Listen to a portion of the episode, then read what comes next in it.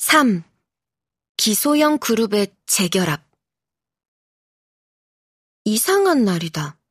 온 우주의 기운이 우리를 소영이에게로 몰아가는 것만 같다.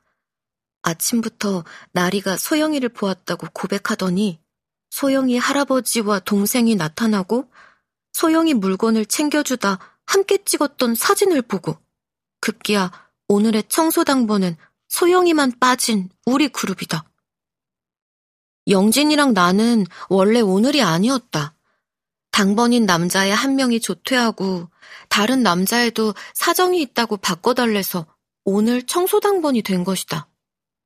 막상 우리 넷만 교실에 남으니 소영이 사고 소식을 들은 그날만큼 낯설고 이상했다. 나만 그렇게 느낀 건 아닌지 나머지 셋도 오독하니 선체로 한참 서로를 응시했다. 그러다 다들 각자 청소도구를 챙겨서는 눈도 안 맞추고 무심하게 청소만 했다. 조용한 가운데 가끔 쓱쓱 비질 소리만 났다. 나리가 먼저 툭 말을 꺼냈다. 소영이 할아버지 너무 안 돼 보이시더라.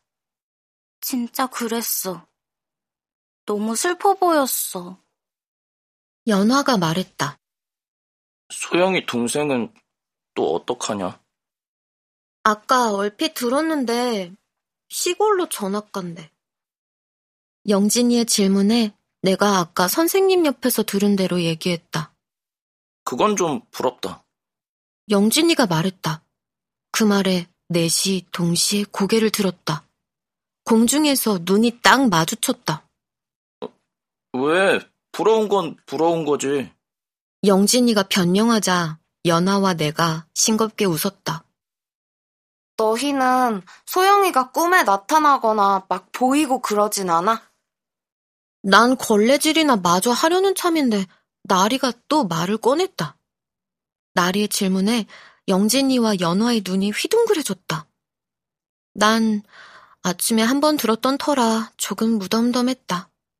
그러나 뒤이은 영진이의 말에 깜짝 놀라서 한순간 숨이 턱 막혔다. 나리, 너도 그러냐? 내 꿈에도 나타났어. 너희는 안 그래? 연화도 나도 고개를 젓자 영진이가 나리에게 다시 물었다. 나리야, 네 꿈에 나타나서는 뭐라고 해? 말도 해? 아니, 아무 말도 안 해. 나도 답답해 미치겠어. 맞아. 너무 답답해. 너무 불쌍하고. 응. 늘 어울려 다니던 친구가 갑자기 죽어서 자꾸 생각하니까 꿈에도 보이는 거다. 평소에 나라면 그렇게 생각했을 것이다. 그렇게밖에 이해할 수 없다. 그런데 지금은 뭔가 석연치 않았다. 말을 한마디도 안 한다니? 기소영답지 않네. 무심코 내뱉은 내 말에 연하가 대꾸했다. 그러게. 소영이는 꿈이 변호사라 얘기도 잘 들어주고 말도 참 잘했는데. 그러곤 침묵. 우리는 하면 안 되는 이야기를 나누다 들킨 사람들처럼 소영이 이야기를 툭 끝내버렸다. 어색하고 불편한 침묵만이 흘렀다. 난 변호사가 된 소영이를 상상해 보았다. 소영이라면 훌륭한 변호사가 되었을 텐데, 그 모습이 잘 떠오르지 않았다. 왠지 기분이 씁쓸했다. 우리 넷은 너나 할 것 없이 한숨을 푹푹 쉬며 다시 청소를 했다. 땅이 꺼질 듯한 한숨 소리만 교실을 가득 채웠다. 하, 분신사바 그런 거라도 해서 불러볼까? 얘기 좀 하게. 나리가 혼잣말처럼 중얼거린 한마디에 나는 또 걸레질을 멈췄다. 영진이와 연아도 나리를 보고 있었다. 우리 시선을 느꼈는지 나리가 비지를 멈추고 고개를 들었다. 나리의 말이 어이가 없어 내가 한마디 했다. 분신사바? 그런 거 다 장난이고 미신이야. 빨간 볼펜을 잡고 분신 사바, 분신 사바 그러면서 귀신을 부르는 거잖아. 나도 아는데 그거 잘못했다간 주변에 있는 아무 귀신이나 들러붙어. 영진이가 내 말을 들은 척도 않고 자기도 잘 안다는 듯이 말했다. 야, 지금 우리 방 근처에 소영이밖에 더 있겠어? 다른 귀신이 있을까? 나리는 진짜 하고 싶은 모양이었다. 그럴 수도 있겠다. 지금 우리가 여기서 분신사바를 하면 맨 먼저 달려올 귀신은 소영이겠지? 영진이가 나리 말에 맞장구를 쳤다. 난 아이들을 등지고 계속 걸레질을 했다.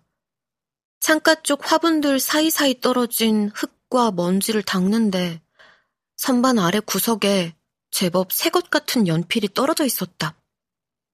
무릎을 꿇고 연필을 끄집어냈다. 연필 꼭지에 붙은 이름 스티커가 기소형이었다. 아이들이 그걸 가지고 뭘 할지 바로 눈치챘더라면 연필을 그 자리에 도로 놔뒀을 것이다. 하지만 그 연필은 빨간 볼펜도 아니었고, 난 그저 화제를 바꾸려고 한마디 했을 뿐이다. 어, 얘들아! 여기 소영이 연필이 떨어져 있어! 이거는 못 챙겨드렸네?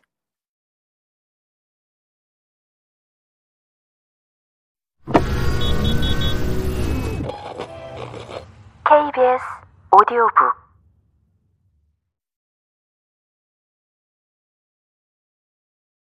나리가 고개를 들어 내 손을 보았다.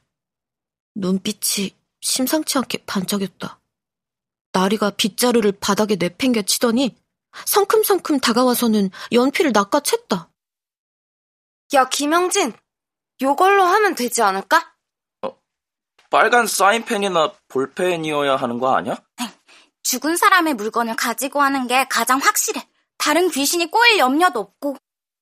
이렇게 말한 사람은 연화였다. 여태껏 관심 없는 척 딴 척만 부리던 연화 말이다. 오, 너 뭘 많이 안다. 영진이가 연화를 보고 웃었다. 야, 박채린! 되든 안 되든 한번 해보자. 난 이대로는 답답해서 못 참아. 뭐라도 해야겠어. 나리가 나를 끌어당기며 말했다. 나리 말이 맞아. 다른 사람도 아니고 소영이가 귀신으로 나타난다면 난 하나도 안 무서울 것 같은데? 소영이가 우리한테 무슨 해코지를 할 아이도 아니고 한번 해보자. 나리가 내민 연필을 맞잡으며 영진이가 말했다. 나리와 영진이가 창가 쪽 책상 하나에 마주보고 앉았고 난 그 곁에 멀뚱멀뚱 섰다. 연아는 교실 뒷문 쪽에서 나를 보았다. 단호한 결심을 한 사람처럼 표정이 심각했다.